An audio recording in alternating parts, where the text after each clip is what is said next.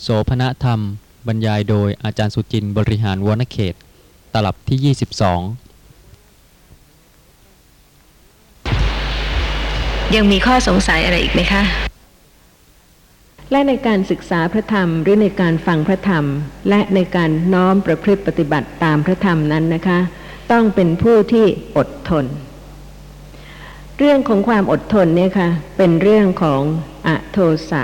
เจตสิก ซึ่งท่านที่ไม่อยากจะมีโทสะนะคะ แต่ว่าถ้าเป็นผู้ที่ไม่อดทนแล้วแล้วก็กุศลทั้งหลายก็ย่อมเจริญไม่ได้ แม้แต่ในเรื่องของการฟังพระธรรม หรือการศึกษาพระธรรม หรือการน้อมประพฤติปฏิบัติตามนะคะ ก็เป็นเรื่องที่จะต้องอาศัยความอดทนเป็นอย่างยิ่งเพราะเหตุว่า ต้องอดทนแม้แต่การที่จะพยายามฟัง เพราะว่าพระธรรมไม่ใช่สิ่งที่ง่าย เพราะฉะนั้นเพียงฟังครั้งเดียวเนี่ยค่ะ อาจจะยังไม่เข้าใจโดยตลอด เพราะฉะนั้นก็จะต้องมีความพยายามในการที่จะฟัง แล้วก็พยายามที่จะพิจารณาเพื่อให้เข้าใจความลึกซึ้งของพระธรรมด้วยเพราะเหตุว่าถ้าไม่เข้าใจความลึกซึ้งของพระธรรมนะคะ ก็ปฏิบัติตามไม่ได้ ซึ่งชีวิตประจำวันเนี่ยค่ะเป็นเครื่องพิสูจน์ว่า แม้ว่าจะได้ฟังพระธรรมแล้วก็มีความเข้าใจนะคะ แต่อกุศลก็ช่างเกิดบ่อย แล้วก็รวดเร็วมาก นี่ก็เป็นสิ่งที่แสดงให้เห็นถึงว่าจะต้องอดทนที่จะฟังต่อไป พิจารณาความลึกซึ้งต่อไป จนกว่าจะประพฤติปฏิบัติตามได้มากยิ่งขึ้นสำหรับความอดทน ในชีวิตประจำวันนี่นะคะ มีโดยตลอดที่จะทำให้เป็นผู้พิจารณาเห็นได้ เช่นในการฟังพระธรรม ก็จะต้องอดทนที่จะสละเวลาของความสำราญ ความสุข รื่นเริง การพักผ่อน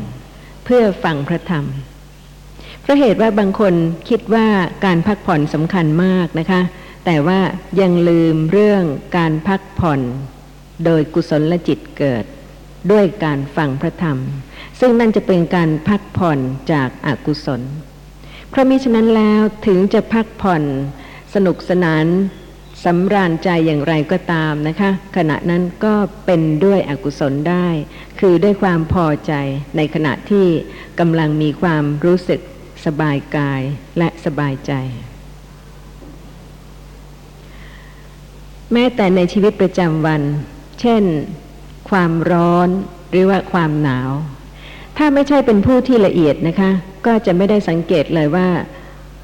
มีอโทสะเจตสิก หรือว่ามีโทสะเจตสิก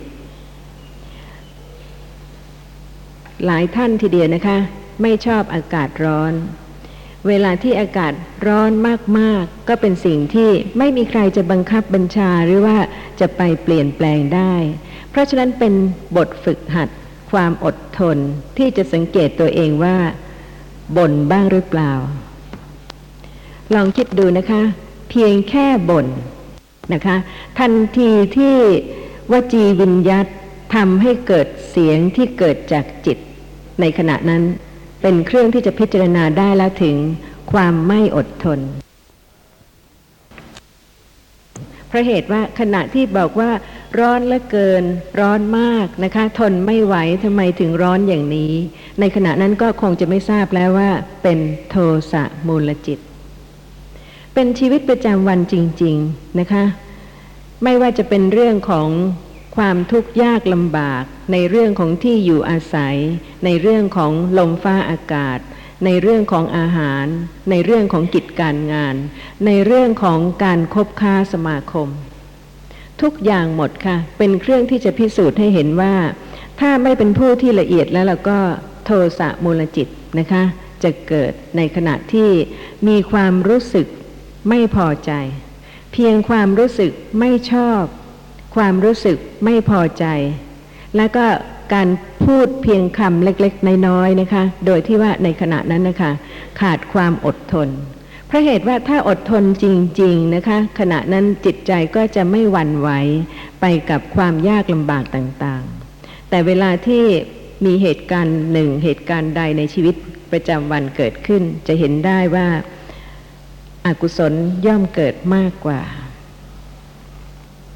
เพราะฉะนั้นก็จะต้องเป็นผู้ที่อดทนต่อไปอีกนะคะ ในการฟังพระธรรม พิจารณาพระธรรม และน้อมประพฤติปฏิบัติตามธรรมะด้วย มิฉะนั้นแล้ว ประโยชน์ที่จะได้รับจากการฟังพระธรรมเนี่ยค่ะ จะน้อยมาก และที่จะกล่าวว่ามีพระธรรมเป็นสรณะ ไม่ใช่เพียงในขั้นของการฟังนะคะ แต่ว่าในขั้นของการที่จะต้องประพฤติปฏิบัติตามด้วย เพราะฉะนั้นวันหนึ่งวันหนึ่งเนี่ยค่ะ พิจารณาจิตของตนเองว่า มีการเจริญในกุศลธรรมที่เป็นอโทสะเป็นประธานเพิ่มขึ้นไหม คือความไม่โกรธ ความไม่เดือดร้อน ความไม่กังวลนะคะ แล้วก็เป็นผู้ที่มีความอดทน อดทนแม้แต่ที่จะไม่ให้วจีวิญญาตเกิดขึ้นบนเรื่องของความร้อนหรือความหนาว นั่นก็แสดงให้เห็นถึง การเป็นผู้ที่ระลึกได้นะคะ ว่าขณะใดเป็นกุศลจิต ขณะใดเป็นอกุศลจิต บางท่านอาจจะมีความโกรธ ซึ่งบ่อยกว่าคนอื่นนะคะ แต่ก็เป็นของธรรมดา แต่ว่าอย่าให้ถึงกับความผูกโกรธ หรือว่าความเกลียด เพราะเหตุว่าถ้าถึงขั้นนั้นแล้วนะคะ ก็จะเป็นการขาดสติที่จะ ไม่รู้ตัวว่าขณะนั้นนะคะเป็นผู้ที่จะน้อมประพฤติปฏิบัติตามพระธรรมหรือเปล่า และถ้าจะพิจารณาถึงการที่พระผู้มีพระภาคได้ประสูติเมื่อ 2,500 กว่าปีนะคะ กว่าที่จะได้ประสูติในชาติสุดท้ายเนี่ยค่ะก็ต้องทรงบำเพ็ญพระบารมีถึงสี่อสงไขยแสนกับ หลังจากที่ได้ทรงรับพุทธพยากรว่าจะได้เป็นพระอรหันตสัมมาสัมพุทธเจ้า และกว่าที่จะได้ตรัสรู้ เมื่อได้ประสูติแล้วนะคะ ก็ยังจะต้องมีการอบรมมณสิการะพิจารณาในสิ่งที่ถูกในสิ่งที่ควร จนกระทั่งแม้เมื่อสละเพศครือหัดแล้ว ก็ยังต้องภาคเพียรหาหนทางที่จะตรัสรู้อริยสัจธรรม ถึงหกพรรษา และเมื่อตรัสรู้แล้วนะคะ45พรรษาที่ได้ทรงแสดงพระธรรม มากยิ่งกว่าบุคคลอื่น อย่างท่านผู้ฟังทุกท่านเนี่ยค่ะก็คงจะฟังพระธรรมตอนเช้านะคะ แล้วก็ตอนค่ำซึ่งเป็นเวลาสะดวก และสำหรับบางท่านก็อาจจะฟังมากกว่านั้นอีกถ้ามีเวลา แต่ถ้าเทียบกับพระมหากรุณาของพระผู้มีพระภาค ที่ก่อนจะเสด็จบินทบาทเมื่อเป็นเวลาที่ยังเช้านัก ก็ยังเห็นเป็นโอกาสควรที่จะได้ไปพบปะกับผู้ที่เมื่อได้ฟังพระธรรมแล้วจะเป็นประโยชน์กับผู้นั้น แม้ว่าผู้นั้นจะเป็นเดียรถีนะคะ ยังไม่ได้รับฟังพระธรรม แล้วก็ยังไม่มีความเห็นถูก แต่ก็มีพระมหากรุณาที่จะเสด็จไป ก่อนที่จะได้เสด็จบินทบาท และเมื่อเสด็จบินทบาทแล้ว หลังพัฒกิจ หลังจากที่ทรงพักผ่อนเพียงเล็กน้อยนะคะ ก็ได้ทรงแสดงพระธรรม ไม่ว่าจะประทับอยู่ณสถานที่ใดก็ตาม แม้ตอนเย็น แม้ตอนค่ำและตอนดึก เพราะฉะนั้นไม่มีใครที่จะได้กระทำสิ่งที่เป็นประโยชน์ต่อสัตว์โลก เท่าพระผู้มีพระภาคนะคะ แต่อย่าลืมว่าที่ทรงพระมหากรุณากระทำอย่างนั้นเพื่อประโยชน์แก่สัตว์โลก เพราะฉะนั้นผู้ที่ได้รับฟังพระธรรมเนี่ยค่ะ ก็ควรที่จะน้อมระลึกถึงพระมหากรุณาคุณ ที่ได้ทรงแสดงพระธรรมไว้เป็นอันมากนะคะ เพื่อให้ทุกท่านเป็นผู้ที่ว่าง่าย ต่อการที่กุศลจิตเกิด เป็นผู้ที่อดทน เป็นผู้ที่ไม่ว่ายาก ในการที่จะประพฤติปฏิบัติธรรมะ ในพระไตรปิฎกมีคำว่า โมฆะบุรุษ พระผู้มีพระภาคตรัสเรียกภิกษุนะคะ ที่ไม่ได้น้อมประพฤติปฏิบัติตามพระธรรมว่าโมฆะบุรุษ เพราะฉะนั้นโมฆะบุรุษเนี่ยค่ะ ในครั้งที่พระผู้มีพระภาคยังไม่ปรินิพพาน 2,500 กว่าปี ถ้าบุคคลนั้นนะคะยังเป็นโมฆะบุรุษต่อไปอีก คือไม่ปฏิบัติธรรมะ เพียงแต่ฟังธรรมะ 2,500 กว่าปีนะคะ ความเป็นโมฆะบุรุษนั้นก็ยังคงเป็นโมฆะบุรุษต่อไปอีก และขณะนี้ถ้าท่านผู้ใดเป็นผู้ที่ฟังพระธรรม แต่ว่ายังมีความโกรธมาก ยังมีความไม่พอใจขุ่นเคืองมากนะคะ แล้วก็ไม่คิดที่จะละคลายความขุ่นเคืองใจ ความไม่พอใจนั้น ผู้นั้นก็จะเป็นโมฆะบุรุษด้วย ตั้งแต่ในชาตินี้ เพราะฉะนั้นในชาติต่อๆไปนะคะ ก็จะเพิ่มความเป็นโมฆะบุรุษต่อๆไปอีก จนกระทั่งถึงในชาติที่มีโอกาสได้เฝ้าได้ฟังพระธรรมจากพระผู้มีพระภาค ก็จะยังคงเป็นโมฆะบุรุษต่อไป ช่วยได้ไหมคะอยู่ที่แต่ละคนค่ะที่จะตัดสินพิจารณา โยนิโสมนสิการะ อโยนิโสมนสิการะว่าจะเป็นโมฆะบุรุษ หรือว่าจะเป็นผู้ที่น้อมประพฤติปฏิบัติธรรมะสำหรับในเรื่องของโทสะและอะโทสะนะคะ ก็ควรที่จะได้พิจารณาว่า ท่านอยากจะเจริญธรรมะฝ่ายไหน ไม่ใช่เพียงแต่ฟังชื่อนะคะ โทสะและอะโทสะ แต่ต้องพิจารณาจริง ๆ ค่ะ ว่าท่านอยากจะเจริญธรรมะฝ่ายไหน ฝ่ายโทสะหรือว่าฝ่ายอโทสะ ถ้าฝ่ายโทสะก็ยังผูกโกรธ ยังไม่ให้อภัย หรือว่ายังพยาบาทนะคะ เพราะฉะนั้นก็ควรจะพิจารณาแม้ในขณะที่ได้ฟังพระธรรมว่า ธรรมะฝ่ายไหนชนะ โทสะหรืออโทสะนะคะ เพื่อความเป็น โมฆะบุรุษหรือเพื่อความเป็นบัณฑิต แม้ว่าจะได้ฟังอย่างนี้นะคะ จิตใจของแต่ละท่านเนี่ยค่ะ ก็ต้องต่างกันอีก ซึ่งเป็นอนัตตาบังคับบัญชาไม่ได้นะคะ แต่ว่าทุกท่านก็มีประโยชน์ที่จะพิจารณาตนเองว่า การฟังพระธรรมนั้นเพื่อให้เห็นโทษของอกุศล และเพื่อให้เห็นประโยชน์ของกุศล ต่อไปอีกเรื่อยๆ ต่อไปอีกต่อไปอีก จนกว่าจะเป็นผู้ว่าง่าย แล้วก็ได้รับประโยชน์โดยการประพฤติปฏิบัติตามพระธรรม แต่ว่าไม่มีผู้อื่นสามารถจะเกื้อกูลได้เลยนะคะ นอกจากพระธรรมที่พระผู้มีพระภาคได้ทรงแสดงแล้ว เพราะฉะนั้นถ้าขาดการฟังพระธรรม ก็ไม่มีทางที่จะเกื้อกูลเลย แม้ว่าในขณะนี้พระธรรมยังไม่สามารถที่จะเกื้อกูลได้ นะคะ แต่ถ้าฟังพระธรรมต่อไป แล้วก็พิจารณาลักษณะของสภาพธรรมะที่เป็นกุศลและอกุศลธรรมละเอียดขึ้น จิตใจก็จะอ่อนโยนลง แล้วก็โยนิโสมนสิการะ ก็ควรที่จะเกิดได้สำหรับในวันนี้นะคะ เป็นเรื่องของอโทสะเจตสิก ต่อจากที่ได้เคยกล่าวถึงแล้วในคราวก่อน ซึ่งก็จะขอกล่าวถึงข้อความในมงคลคาถาที่ 8 ในมงคลสูตร ซึ่งพระผู้มีพระภาคตรัสมงคลสี่ข้อ คือ ความอดทนหนึ่ง ความเป็นผู้ว่าง่ายหนึ่ง การเห็นสมณะหนึ่ง การสนทนาธรรมหนึ่ง กรรมสี่อย่างมีความอดทนเป็นต้นนี้ เป็นมงคลอันสูงสุด คงจะไม่มีใครไม่เห็นด้วยนะคะ และก็มงคลทั้งสี่นี่ก็เกี่ยวข้องเชื่อมโยงกัน ตั้งแต่ความอดทนหนึ่ง ความเป็นผู้ว่าง่ายหนึ่ง การเห็นสมณะหนึ่ง การสนทนาธรรมหนึ่ง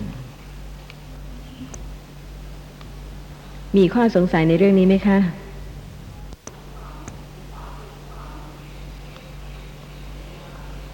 มีความอดทนเพิ่มขึ้นไหม และก็อดทนในเรื่องใดบ้าง และก็ยังไม่สามารถที่จะอดทนในเรื่องใดบ้าง เพราะเหตุว่าแต่ละท่านก็อาจจะพิจารณาเป็นเรื่องๆไปนะคะว่าเรื่องอากาศท่านอดทนได้เพิ่มขึ้นนะคะ เรื่องของความยากลำบากต่างๆ ความหิวกระหาย ท่านก็ อดทนได้มากขึ้นนะคะ หรือว่าในเรื่องของความไม่สะดวก ในเรื่องของความไม่เรียบร้อย ในเรื่องของการที่จะมีอุปสรรคต่างๆ ท่านก็อาจจะอดทนได้มากขึ้นนะคะ แต่ว่ายังมีอะไรอีกที่ท่านไม่สามารถที่จะอดทนได้ นั่นก็ต้องเป็นแต่ละบุคคลที่จะรู้จักตนเองตามความเป็นจริงในในคาถาที่แปดในมงคลสูตรนี้มีคำว่า เป็นผู้ว่าง่ายเนี่ย การเป็นผู้ว่าง่ายในที่นี้เนี่ย กับการที่พระสัมมาสัมพุทธเจ้า สอนไว้ในเกสาปุตสูตรว่าไม่ให้เชื่อ อย่าพึงอย่าเพิ่งเชื่อเนี่ยอย่าปรงใจเชื่อจนกว่า จะได้พิสูจน์แล้วเลยเนี่ย มันอาจารย์ช่วยขยายความอธิบายน่อยว่าว่า อันหนึงก็สอนให้ว่าง่าย อันหนึงก็สอนว่าอย่าเพิ่งเชื่อ ความเป็นผู้ว่าง่ายไม่ได้หมายความว่าให้เป็นคนเชื่อง่ายค่ะ ไม่เหมือนกันนะคะ ความว่าง่ายหมายความว่า แม้ว่าพระธรรมจะได้ทรงแสดงให้ละกิเลส ให้เห็นโทษของอกุศล เช่นโทสะแต่ว่าผู้นั้นก็ยังคงจะพอใจที่จะโกรธต่อไป ที่จะผูกโกรธต่อไป ที่จะไม่อภัยต่อไป ที่จะไม่เป็นผู้ที่ละอกุศล นั่นคือผู้ว่ายาก เพราะฉะนั้นผู้ว่าง่ายไม่ใช่ผู้เชื่อง่าย ในเรื่องของความเชื่อในเรื่องของความเห็นนะคะ ต้องเป็นผู้ที่พิจารณาความถูกต้อง ความผิดและความถูก ว่าสิ่งใดผิดก็ผิด สิ่งใดถูกก็ถูก อย่างอากุศลอย่างนี้ยค่ะ ต้องเห็นว่าเป็นสิ่งที่ไม่ดีไม่งาม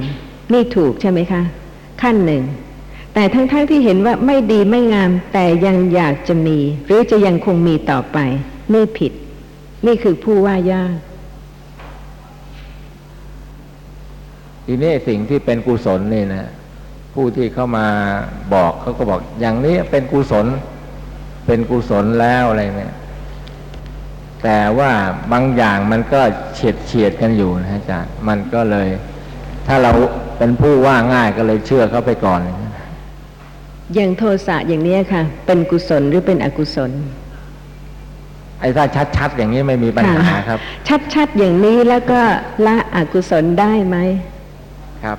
ค่ะนี่นี่บางอย่างมันก้ามกึ่งแม้แต่สิ่งที่เห็นชัดๆว่าเป็นสิ่งที่ควรละ บางท่านยังไม่ยอมที่จะละ นี่คือผู้ที่ว่ายาก ก็อย่าไปคิดมากเลยนะครับอาจารย์ผมว่า เรื่องของตัวเองนะคะ เรื่องของแต่ละท่านค่ะแล้วแต่โยนิโสมนสิการะจริงไอ้เรื่อง ความเป็นผู้ว่าง่ายเนี่ยก็สำหรับตัวผมเองเนี่ย รู้สึกว่า จะเป็นผู้ว่ายาก เพราะว่า ทั้งๆทที่ได้ศึกษาเล่าเรียนพระธรรมวินัยบ้าง แต่ก็เวลาประสบอารมณ์ที่พอใจก็ดีที่ไม่พอใจก็ดี จะเสียไปทุกทีเลยคือจะหวั่นไหวไปตามอารมณ์นั้นทุกครั้งไปเลย ไอ้ที่จะระงับยับยั้งหรือมีสติระลึกรู้ทัน ในขณะที่พอใจในขณะที่ไม่พอใจเนี่ย มันน้อยที่สุด เพราะฉะนั้นก็โมฆะบุรุษนี่ก็เห็นจะหนีไม่พ้นแน่ๆจะมีโอกาสหรือมีวิธียังไงที่จะ ก็ผมว่ามันยากจริง ๆ ที่จะพ้นคำว่าโมฆะบุรุษเนี่ย หรือว่าคำว่าโมฆะบุรุษนี่ กับที่จะให้พ้นคำว่าโมฆะบุรุษนี่มันมันห่างกันแค่ไหนครับผม โมฆะบุรุษหมายความถึงผู้ที่ไม่ยอมประพฤติปฏิบัติตาม ส่วนผู้ที่ยอมประพฤติปฏิบัติตาม แต่ยังประพฤติปฏิบัติตามไม่ได้ทั้งหมดนะคะ เช่น อกุศลเนี่ยค่ะเป็นสิ่งที่ไม่ดี รู้ ยอมที่จะเป็นผู้ว่าง่ายที่พยายามที่จะละ มีความตั้งใจพยายามที่จะละ นั่นไม่ใช่โมฆะบุรุษ แต่เป็นถ้าไม่มีความตั้งใจไม่มีความพยายามที่จะละนะคะ ยังคงพอใจที่จะให้เป็นอกุศลอย่างนั้นอยู่ นั่นคือโมฆะบุรุษ อย่างนั้นก็คงจะพอจะจะพ้นพ้นได้บางบางขถ้าณะเป็นผู้ที่น้อมประพฤติปฏิบัติตาม ไม่ใช่โมฆะบุรุษเอ่อผมมาคิดดูอีกทีแล้วผู้ที่ว่าว่ายากนี่คือผู้ที่สอนยาก แน่นอนค่ะนะฮะสอนยากหรือว่ายากเหมือนกันนะคงจะค่เป็นอย่างนั้นมากค่ะกว่า ไม่ใช่เรื่องเชื่ออย่างที่เมื่อกี้ไม่ใช่ค่ะผมยกมาเทียบแล้วค่ะทีนี้เมื่อกี้นี้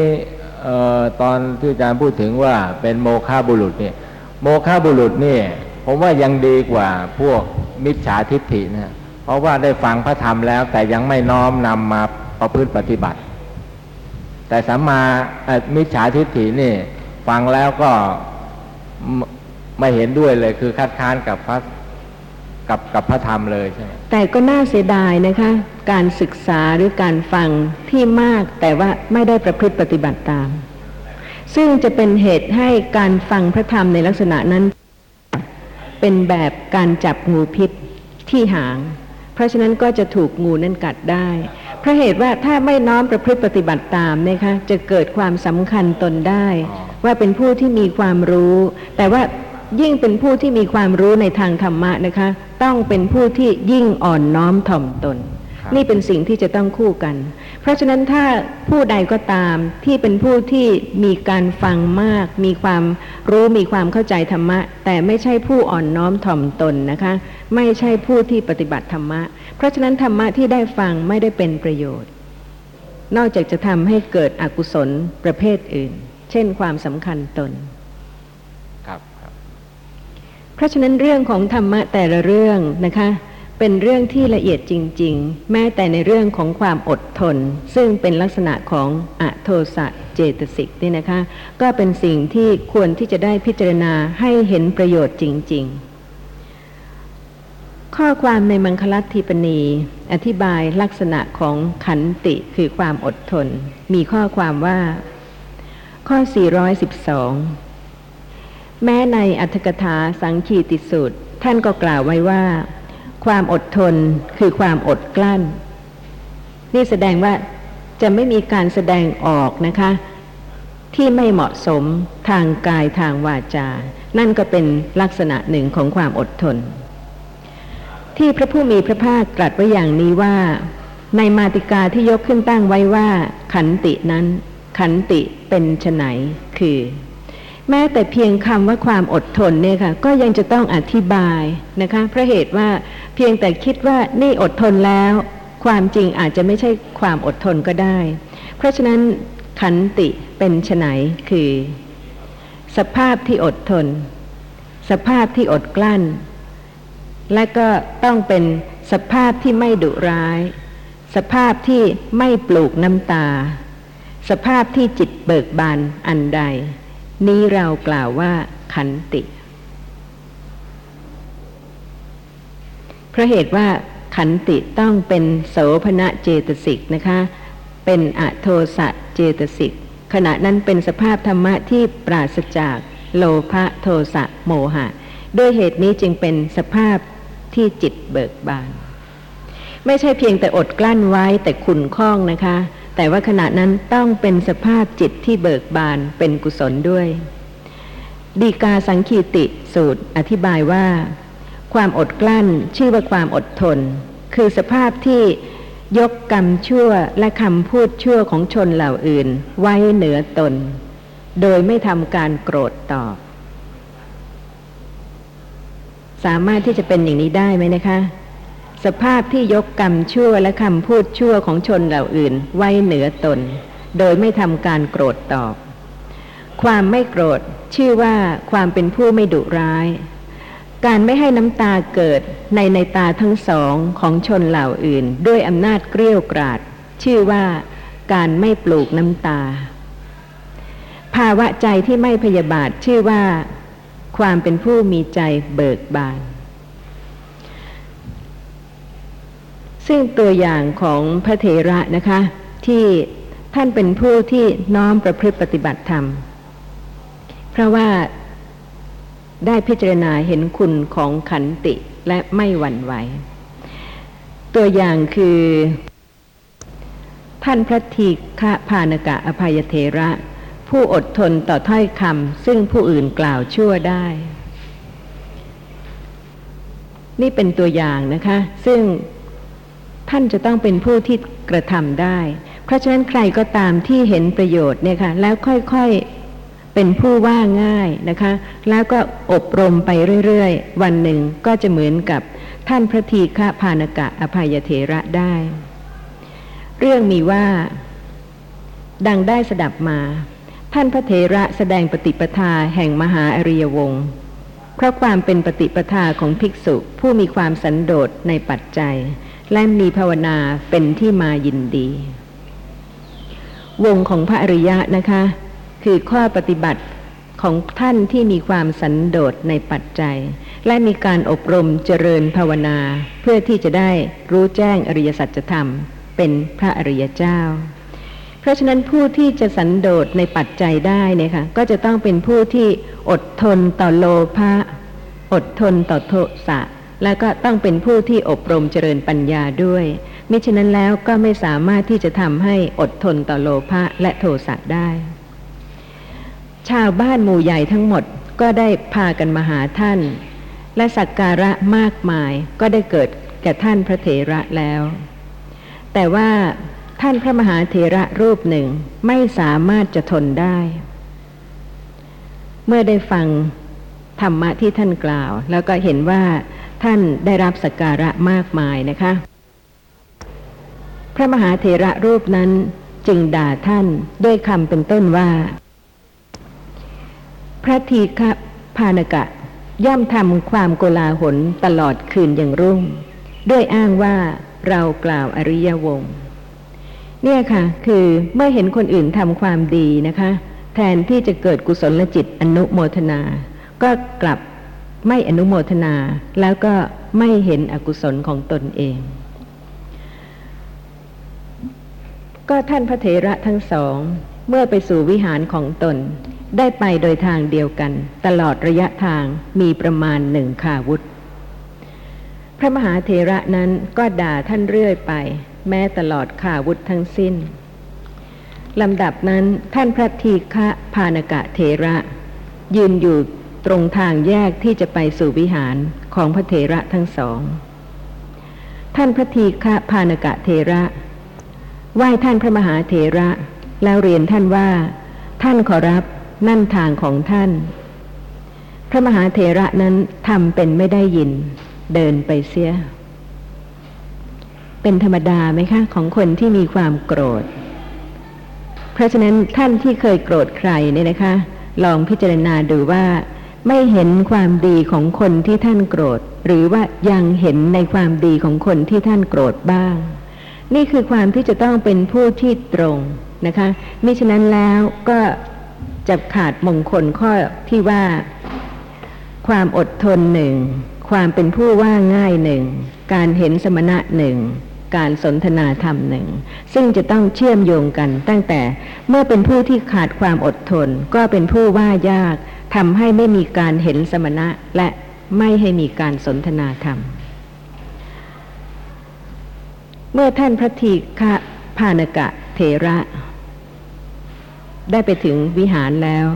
พวกอันเตวาสิกของท่านก็ได้ถามท่านว่า ท่านขอรับ ท่านไม่ได้กล่าวคำอะไร กับพระมหาเถระผู้บริพาทอยู่ตลอดขาวุธทั้งสิ้นดอกหรือ ท่านพระ ทีฆะพานกะเถระกล่าวว่า ความอดทนนั่นแหลเป็นภาระของเรา ความไม่อดทนหาใช่ไม่ เราไม่เห็นการพลากจากกรรมฐานแม้ในชั่วขณะยกเท้าข้างหนึ่งเลย เรื่องท่านพระทีฆะพานกะอภัยเถระจบนี่ก็แสดงให้เห็นว่าการที่แต่ละท่านจะคิดถึงเรื่องของ การเจริญมรรคมีองค์8นะคะ การเจริญสติปัฏฐาน การอบรมเจริญปัญญา ที่จะเป็นไปได้นี่ยค่ะก็ต้องแสดงว่าโดยมุมกลับนะคะ ถ้าปัญญาเจริญขึ้น ถ้าสติปัฏฐานเจริญขึ้น ความเป็นผู้อดทนต้องเพิ่มขึ้น ผู้ที่อดทนนะคะ คือ ผู้ประกอบด้วยความอดทนต่อการกระทำทางกายและวาจาของคนอื่น ย่อมเป็นผู้ไม่มีอาการผิดแปลก เป็นประหนึ่งว่าไม่ได้ยิน และเป็นประหนึ่งว่าไม่เห็นการกระทำและวาจานั้น ๆ พอที่จะเป็นอย่างนี้ได้ไหมคะ ในขณะที่สติปัฏฐานเกิดเนี่ยค่ะ จะสบายมากสะดวกมากทีเดียวเพราะเหตุว่าในขณะนั้นนะคะ เป็นแต่เพียงสภาพธรรมะที่ปรากฏ เกิดขึ้นเป็นอารมณ์แล้วก็หมดไป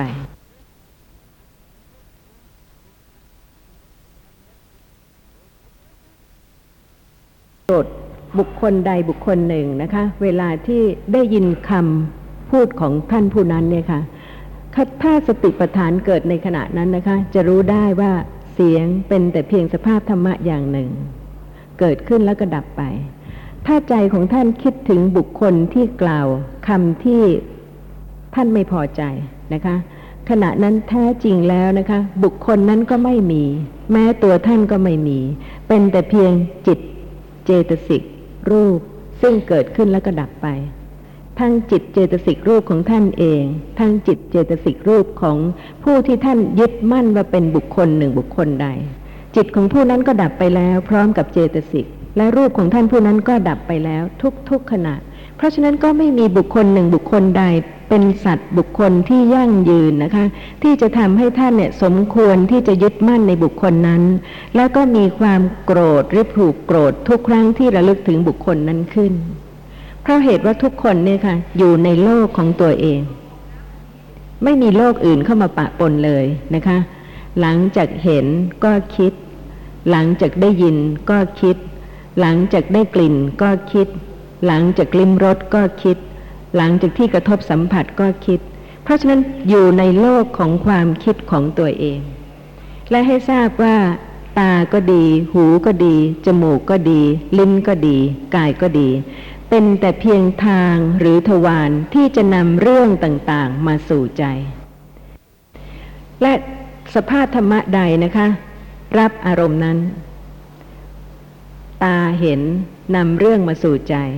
แล้วแต่ว่าจิตที่คิดนะคะ จะเป็นกุศลจิตหรืออกุศลจิตของตนเอง อารมณ์ที่ปรากฏดับไปหมดแล้ว ไม่ว่าจะเป็นทางตา ทางหู ทางจมูก ทางลิ้นทางกาย สัตว์บุคคลที่เที่ยงจริง ๆ ไม่มีเลย เพราะฉะนั้นทุกคนเนี่ยค่ะ มักจะคิดถึงความตายในลักษณะที่ว่าพูดได้นะคะว่าความตายจะเกิดขึ้นเมื่อไหร่ก็ได้ อาจจะเป็นเย็นนี้หรือพรุ่งนี้ก็ได้ แต่ถ้าคิดอย่างนั้นจริง ๆนะคะทำไมจะยังโกรธคนอื่น ซึ่งเมื่อท่านตายแล้วเนี่ยค่ะ หมดสิ้นสภาพความเป็นบุคคลนี้ แล้วก็ท่านจะไม่ได้พบกับบุคคลอื่นใด ๆ ทั้งสิ้นเพราะเหตุว่าแต่ละบุคคลก็เป็นเพียงจิตเจตสิกรูป ซึ่งเกิดขึ้นแล้วก็ดับไปอย่างรวดเร็ว เพราะฉะนั้นท่านก็จะมีแต่กิเลสของท่านเองในความคิดของตัวเองเท่านั้น ที่จะทำให้พบต่อไปนะคะ ท่านจะเป็นผู้ที่ ยังคงมีความผูกโกรธ มีการไม่ให้อภัย ตามที่ได้สะสมไว้ เพราะเหตุว่ายังไม่เห็นโทษ เพราะฉะนั้นก็เป็นสิ่งที่ควรจะได้พิจารณาจริง ๆ นะคะ ถึงพระธรรมที่ละเอียดแล้วก็เป็นประโยชน์กับแต่ละท่านที่ควรจะน้อมประพฤติปฏิบัติตาม มีข้อสงสัยอะไรไหมคะ แล้วราคาวุธนี่คาวุธหนึ่งเป็นยังไงครับ แค่ไหนต้องถามท่านผู้รู้บาลีค่ะจำนวนระยะทางครับเอ่อตลอดตลอดคาวุธมาเนี่ย ได้รับคำบริพาทเนี่ย ก็ไม่ได้โต้ตอบ แล้วก็จิตใจก็เบิกบานด้วยมีขันติ เพราะขณะนั้นสติปัฏฐานเกิดนะคะ ความอดทนเป็นภาระภาระในที่นี้คงจะเป็นเพียงว่าหน้าที่นะไม่ได้เป็นภาระที่หนักอึ้งถูกต้องค่ะนะฮะไม่ คือพยานชนะมันจะชวนไปว่าแหมต้องไปรับภาระอะไรเนี่ย ความจริงคงจะหน้าที่ของท่านตอนนั้นคืออดทน ไม่ขุนข้องมองใจ จิตใจเบิกบานเป็นโสภณะ ผมผมผมเข้าใจอย่างนั้นนะครับ ถูกต้องค่ะ เพราะฉะนั้นไม่ใช่เพียงแต่ว่าอดกลั้นนะคะ แต่ว่าจะต้องเป็นกุศลด้วย เป็นผู้ที่มีใจเบิกบานไม่เดือดร้อน อยากขอความกรุณาอยากจะถามสักนิดนะฮะ แต่อยากจะแก้ข้อสงสัยของคุณที่ขึ้นมาถามเมื่อกี้นี่ก่อนนะคือว่า ผมก็ไม่ค่อยได้เรียนบาลี แต่ได้ยินได้อ่านหนังสือก็บอกว่าคาวุธหนึ่งนี่ชั่วเสียงวัวร้องใช่ไหมฮะต้องชั่วขอบเสียงพระคุณนะชั่วคะเสียงวัวร้องนะฮะคาวุธหนึ่งเนี่ยขอขอบพระคุณด้วยค่ะ แต่ที่นี่ที่จะถามนะครับคือว่า ที่ว่าการเห็นสมณะเป็นมงคลนะทำไมถ้าเพียงแค่เห็นสมณะแล้วเป็นมงคลยังไงขออยากจะขอให้อาจารย์ขยายความนะครับสำหรับผู้ที่จิตไม่สงบเนี่ยค่ะ จะเห็นลักษณะของความสงบได้ไหมคะ จะรู้ธรรมะที่ต่างกันของผู้สงบกับผู้ไม่สงบได้ไหม เพราะฉะนั้นคนที่โกรธนะคะ จะรู้จักจิตใจของคนที่ไม่โกรธเนี่ยรู้ได้ไหมว่าเพราะอะไรเขาถึงไม่โกรธทำไมเขาถึงไม่โกรธทำไมเขาจึงสงบจากความโกรธได้ ดูเป็นสิ่งที่น่าอัศจรรย์ซะจริง ๆ ใช่ไหมคะ เพราะเหตุว่าตัวบุคคลนั้นยังเป็นผู้ที่โกรธอยู่ เมื่อยังเป็นผู้ที่โกรธอยู่ ก็มองไม่เห็นประโยชน์เลยว่าทำไมถึงจะต้องไม่โกรธ ในเมื่อคนอื่นไม่ดี ใช่ไหมคะ นี่ก็เป็นมณสิการะของคนที่ยังโกรธ เพราะฉะนั้นที่ว่าไม่เห็นสมณะคือไม่เห็นสภาพของผู้ที่สงบจากความโกรธ เพราะเหตุว่าตนเองยังไม่สงบจากความโกรธ ยังไม่สงบจากโลภะยังไม่สงบจากโทสะยังไม่สงบจากโมหะ เพราะฉะนั้นก็คาดไม่ถึงเลยค่ะ ว่าจะเป็นไปได้อย่างไร หรือว่าควรจะเป็นอย่างนั้นได้อย่างไร ในเมื่อตนเองยังมีฉันทะที่จะมีโลภะมีโทสะมีโมหะ เพราะฉะนั้นผู้ที่ยังมีโลภะโทสะโมหะยังมากด้วยโลภะโทสะโมหะ ยังไม่ใช่ผู้ที่อดทนจริง ๆนะคะ ในการฟังพระธรรม ในการพิจารณาพระธรรม ในการเห็นประโยชน์ของพระธรรม ในการน้อมประพฤติปฏิบัติพระธรรม จนปัญญาเจริญขึ้น ย่อมไม่สามารถที่จะเห็นสภาพความสงบ ของผู้ที่สงบแล้ว จากโลภะโทสะโมหะได้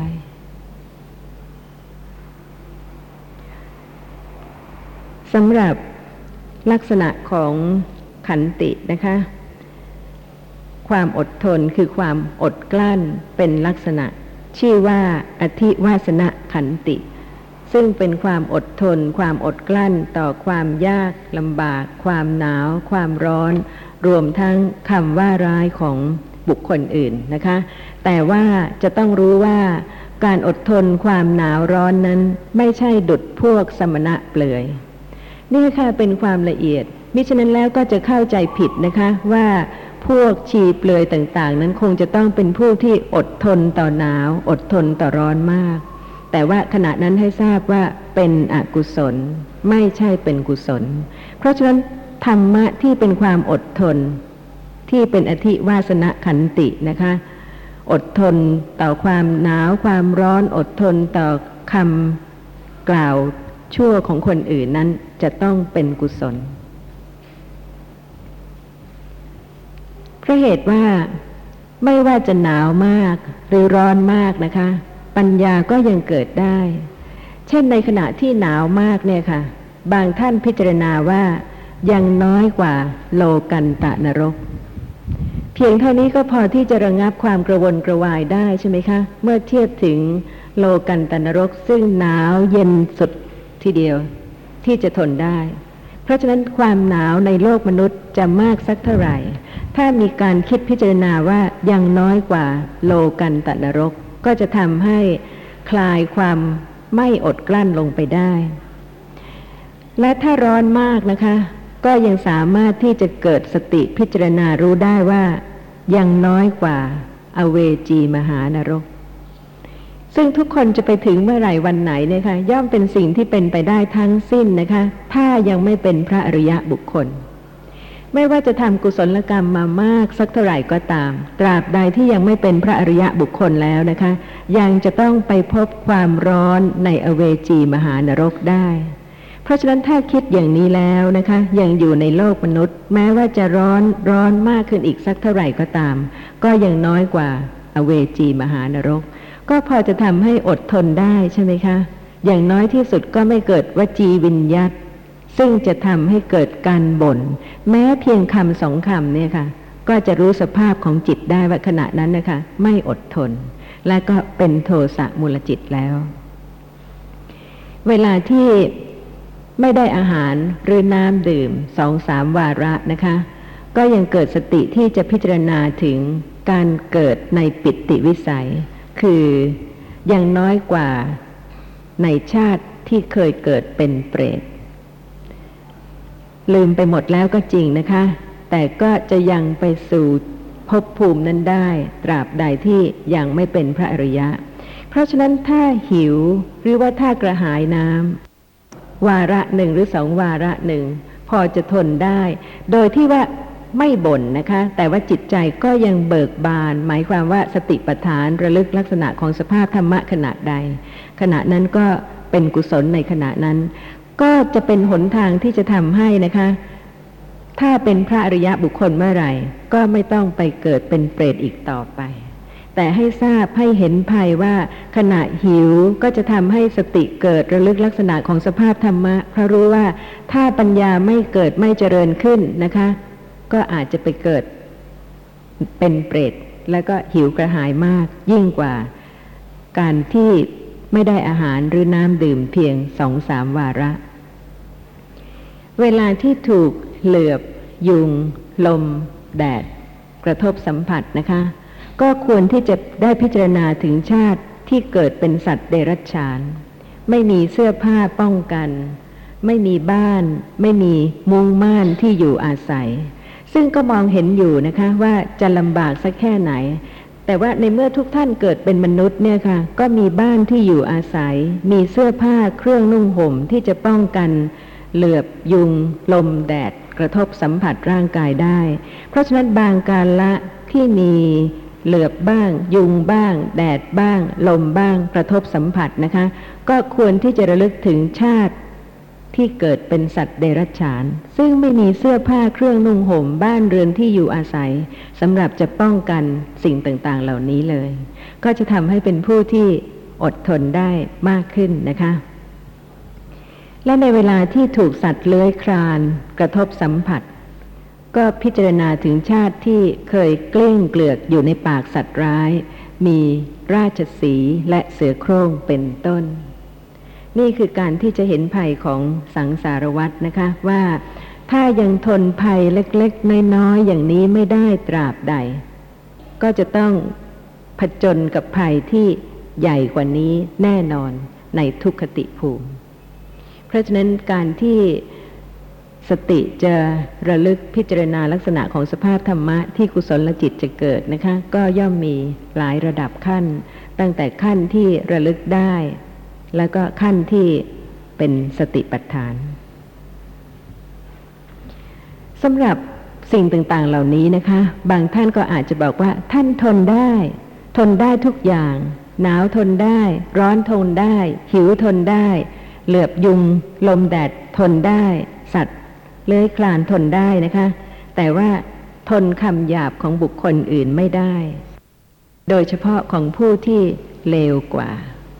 นี่ก็เป็นเรื่องของจิตใจที่ละเอียดของแต่ละคนนะคะเพราะเหตุว่า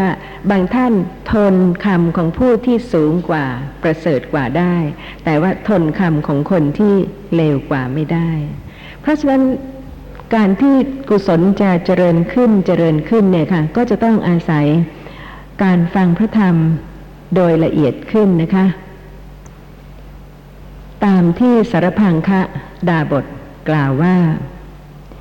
บุคคลพึงอดทนถ้อยคำของผู้สูงกว่าได้ เพราะความกลัวแล อันหนึ่ง พึงอดทนถ้อยคำของผู้เสมอกันได้ เพราะเหตุแห่งความแข่งดีกัน ส่วนผู้ใดในโลกนี้พึงอดทนถ้อยคำของผู้เลวได้ สัตว์บุรุษทั้งหลายกล่าวความอดทนนั้นของบุคคลนั้นว่าสูงสุด เคยพิจารณาความอดทนต่อวาจาหยาบของคนอื่นไหมคะ ว่าทนได้เพราะอะไร ทนได้เพราะว่าผู้นั้นสูงกว่า มีกิจหน้าที่การงานดีกว่า เหนือกว่า หรือว่าทนเพราะอะไร หรือว่าทนผู้ที่เสมอกันได้ แต่ว่าทนผู้ที่เลวกว่าไม่ได้ เนี่ยค่ะก็เป็นเรื่องของแต่ละบุคคลนะคะ ที่จะรู้ว่าถ้าทนจริง ๆ แล้วไม่ว่าจะทนใคร ทนได้ทั้งหมด นั่นคือสติที่ระลึกได้พร้อมกับปัญญา ซึ่งข้อความในมังคลัตทีปณีข้อ 430 นะคะ มีข้อความที่กล่าวถึง เรื่องที่ทุกท่านก็เคยได้ยินได้ฟังมาแล้วที่ตามที่ทรงแสดงไว้ในพรามณสังยุตพราหมณ์พารัตวาชะพี่น้องชายสี่คน โกรธพระผู้มีพระภาค จึงได้กล่าวคำล่วงเกินพระผู้มีพระภาคโดยประการต่างๆ แต่เมื่อพระผู้มีพระภาคทรงแสดงธรรมท่านเหล่านั้นก็เกิดศรัทธาและอุปสมบท ในเวลาไม่นานก็ได้บรรลุอรหันต์พวกพระภิกษุทั้งหลายก็ได้พากันพูดว่า พระพุทธคุณน่าอัศจรรย์หนอ ก็พระผู้มีพระภาคแม้ถูกพราหมณ์เหล่านั้นล่วงเกินแล้ว ไม่ได้ตรัสคำอะไรเลย กลับเป็นที่พึ่งพิงของพวกเขาเหล่านั้นเสียอีก พระผู้มีพระภาคทรงสดับคำนั้นแล้ว ตรัสว่า ภิกษุทั้งหลาย เรา ราะความเป็นผู้ประกอบด้วยกำลังคือขันติ ไม่ประทุษร้ายในบุคคลผู้ประทุษร้าย จึงเป็นที่พึ่งพิงของมหาชนโดยแท้ ดังนี้แล้ว จึงตรัสคาถานี้ในพรามณวัคธรรมบทว่า ผู้ใดไม่ประทุษร้ายบุคคลผู้ด่า ผู้ประหารและจองจำย่อมอดกลั้นไว้ได้เราเรียกผู้นั้นซึ่งมีกำลังคือขันติ มีหมู่พลคือขันติว่าเป็นพรามณ์พลในที่นี้ก็คือกองพลหรือกองทัพนะคะ มีกองทัพคือขันติ คิดดูสิคะว่าจะเป็นผู้ที่ไม่หวั่นไหวนะคะ แล้วก็ไม่ประทุษร้ายบุคคลผู้ด่า ผู้ประหาร ผู้จองจำย่อมอดกลั้นไว้ได้ เราเรียกผู้นั้นซึ่งมีกำลังคือขันติ มีหมู่พลคือขันติว่าเป็นพรามท่านผู้ฟังมีกองทัพอะไรในตัวบ้างคะเนี่ย ค่ะ มีกองทัพโทสะใช่ไหมคะ กองทัพโลภะแต่ว่าสำหรับผู้ที่มีปัญญานะคะ มีความอดทนเกิดขึ้น ทีละเล็กทีละน้อยนะคะ ค่อยๆสะสมไป อีกไม่นานเลยค่ะ ผู้นั้นก็จะมีกองพลคือกองทัพของขันติเพราะเหตุว่าเกิดขึ้นบ่อยๆ ถ้าเกิดขึ้นได้เพียงครั้งเดียวนะคะ ก็ยังไม่ชื่อว่ากองพล ยังไม่ชื่อว่ากองทัพเพราะเหตุว่ายังมีจำนวนน้อยอยู่ แต่ถ้าเป็นผู้ที่ฝึกอบรมจริง ๆนะคะ ในวันหนึ่งก็จะต้องมีกองพลของขันติได้ เพราะฉะนั้นก็น่าพิจารณานะคะว่าจะเป็นโมฆะบุรุษหรือว่าจะเป็นบัณฑิต จะเป็นผู้ว่าง่ายเสียเดี๋ยวนี้ หรือว่ารอไป รอไป รอไป เมื่อไหร่จะเป็น หรือว่าไม่มีโอกาสที่จะเป็นเลยนะคะเพราะเหตุว่าในขณะที่รอนั้นก็อกุศลทั้งหลายก็เพิ่มพูนขึ้น ข้อความต่อไปมีว่า แม้พระผู้มีพระภาคมีพระประสงค์จะทรงแสดงโทษของความไม่อดทน แก่ภิกษุทั้งหลายแล้ว ทรงประกอบไว้ในความอดทน เมื่อตรัสเรื่องหญิงเจ้าเรือนชื่อเวเทหิกา แล้วจึงตรัสอีกว่า อย่างนั้นนั่นแหลภิกษุทั้งหลาย บุคคลบางคนในโลกนี้ย่อมเป็นผู้เสงี่ยมเจียมตัวถ่อมตัวนักถ่อมตัวหนา สงบประงับ ตลอดเวลาที่ถ้อยคำอันไม่เป็นที่พอใจยังไม่กระทบเขา ภิกษุทั้งหลาย ในกาละใดแล ถ้อยคำอันไม่เป็นที่พอใจกระทบภิกษุ ในกาละนั้นอันท่านทั้งหลายพึงทราบว่า ภิกษุเป็นผู้สงบเสงี่ยม พึงทราบว่าเป็นผู้ถ่อมตัว พึงทราบว่าเป็นผู้สงบ น่าพิสูจน์ไหมคะ หรืออยากจะขอให้ใครมาพิสูจน์กับตัวท่านว่า ลองกล่าวคำร้ายๆกับท่านดู เพื่อท่านจะได้รู้ว่า ท่านสามารถที่จะอดกลั้น หรือว่าสามารถที่จะอดทนได้ไหมเพราะเหตุว่าบางคนนั้นพระผู้มีพระภาคตรัสว่า ย่อมเป็นผู้เสงี่ยมเจียมตัวถ่อมตัวนักถ่อมตัวหนา สงบระงับ ตลอดเวลาที่ถ้อยคำอันไม่เป็นที่พอใจ ยังไม่กระทบเขาเพราะฉะนั้นนี่ก็เป็นบทพิสูจน์นะคะสำหรับแต่ละท่านที่มีคำที่ไม่พอใจกระทบ แล้วก็จะได้ทราบว่า ท่านยังคงเป็นผู้ที่เสงี่ยมเจียมตัว ถ่อมตัวนัก ถ่อมตัวหนา เป็นผู้ที่สงบระงับอยู่หรือเปล่า ยากไหมคะ แต่ว่านี่คือพระธรรมที่ทรงแสดงเพื่อเกื้อกูลตลอด 45พรรษา ซึ่งกว่าจะได้ทรงแสดงเนี่ยค่ะ ต้องบำเพ็ญบารมีที่จะทรงประสูติและทรงแสวงหาทางที่จะได้ตรัสรู้ หนทางที่จะทรงสามารถแสดงธรรมโดยละเอียด เพื่อเกื้อกูลพุทธบริษัทให้เห็นประโยชน์ของกุศล และให้เห็นโทษของอกุศล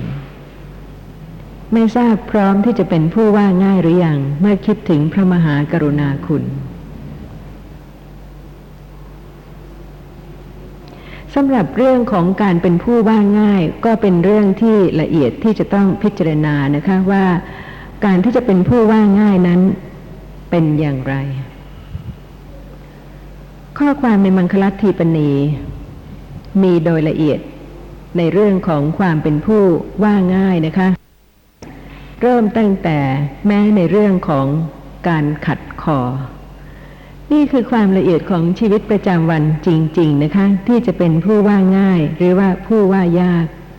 ข้อความมีว่า ผู้ถือแผกไปจากการปฏิบัติธรรมะ สมควรแก่ธรรมะ คือกรรมอันเป็นค่าศึกต่อการปฏิบัติธรรมะ สมควรแก่ธรรมะนั้นนั่นแหละคือความปฏิบัติชั่ว นี่คือคำอธิบายเป็นตอนๆให้ทราบนะคะว่าการถือแผกไปจากการปฏิบัติธรรมะ สมควรแก่ธรรมะ คือความปฏิบัติชั่ว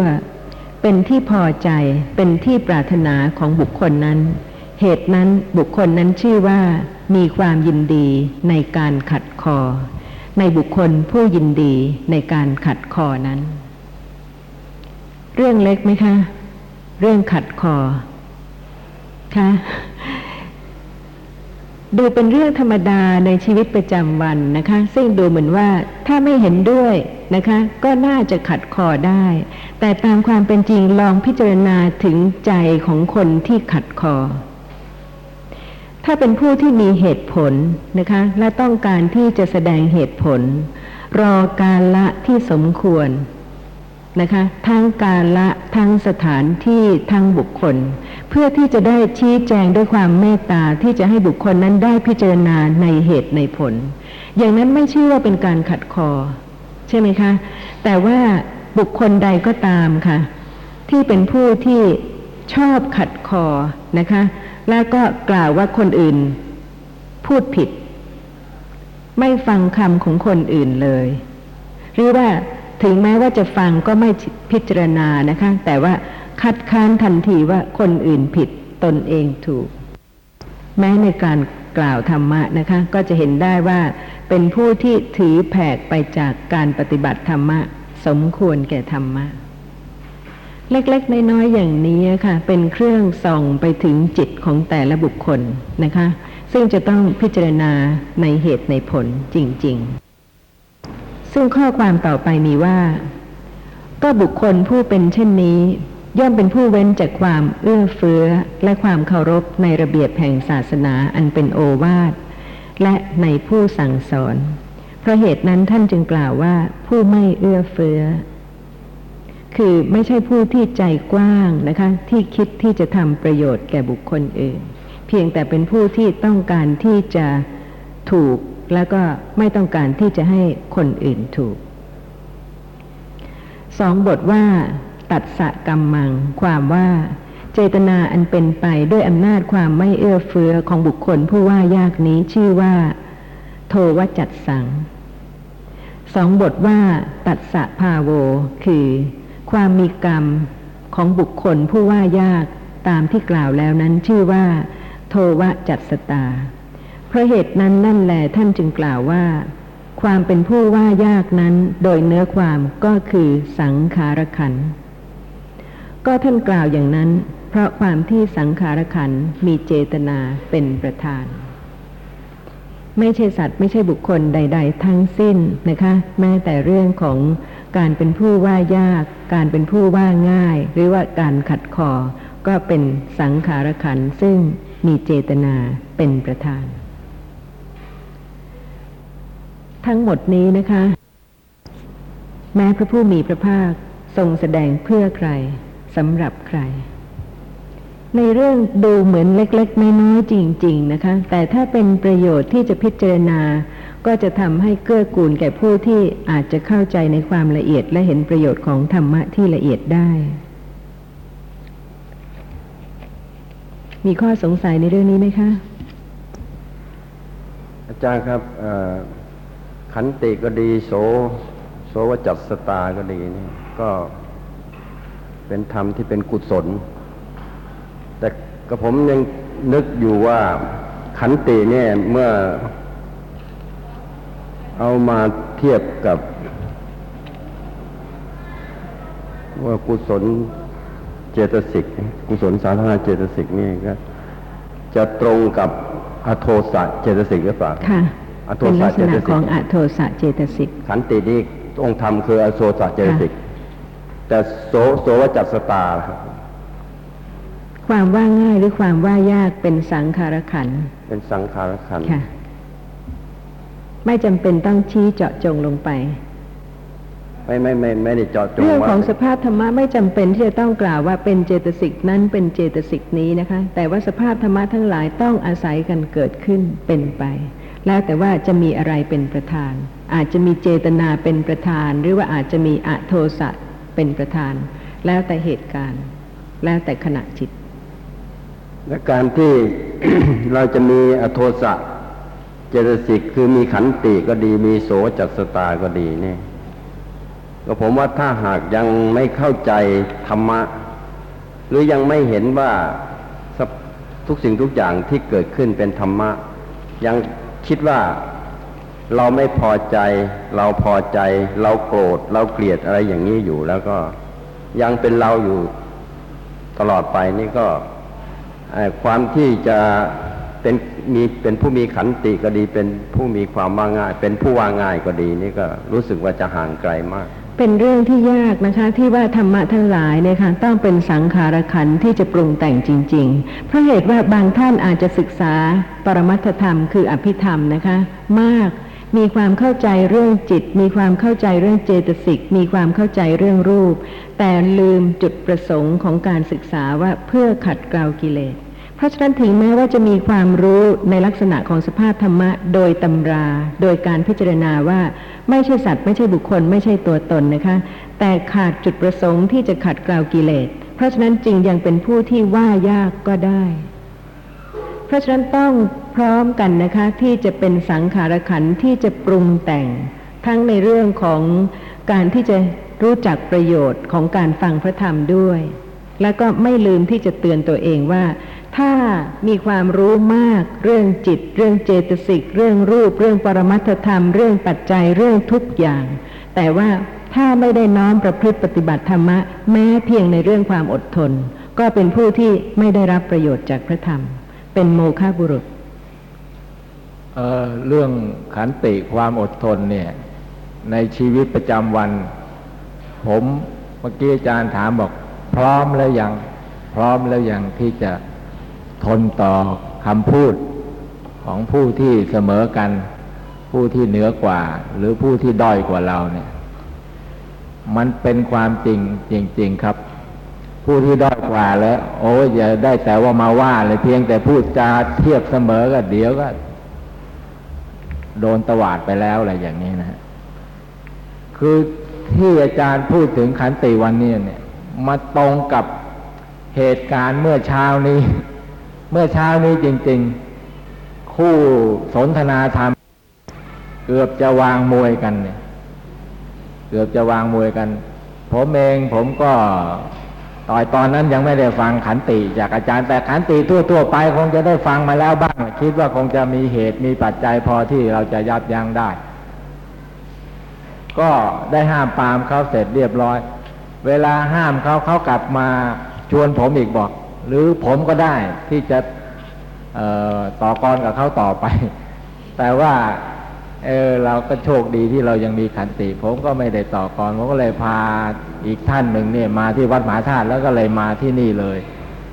ทีนี้อาจารย์บอกพร้อมแล้วหรือยังเนี่ย ผมว่าถ้าได้ฟังจากอาจารย์ไปนี่นะต่อไปนี้เนี่ย เราตั้งไว้ในใจ จะต้องถามตัวเองว่าเราพร้อมหรือยังเราพร้อมหรือยังผมว่าดีครับ ถ้าเราได้ตั้งหลักไว้ก่อนแล้ว ผมเชื่อว่ายังไงยังไงก็ดีกว่า ที่เราไม่มีคำนี้อยู่เลย เราพร้อมหรือยังเราพร้อมแล้วหรือยังเนี่ย ที่จะมีขันติเป็นผู้และเป็นผู้ว่าง่ายด้วย ผมผมรู้สึกว่ามันซาบซึ้งในในในในคำสอนอันนี้จริง ๆ ครับ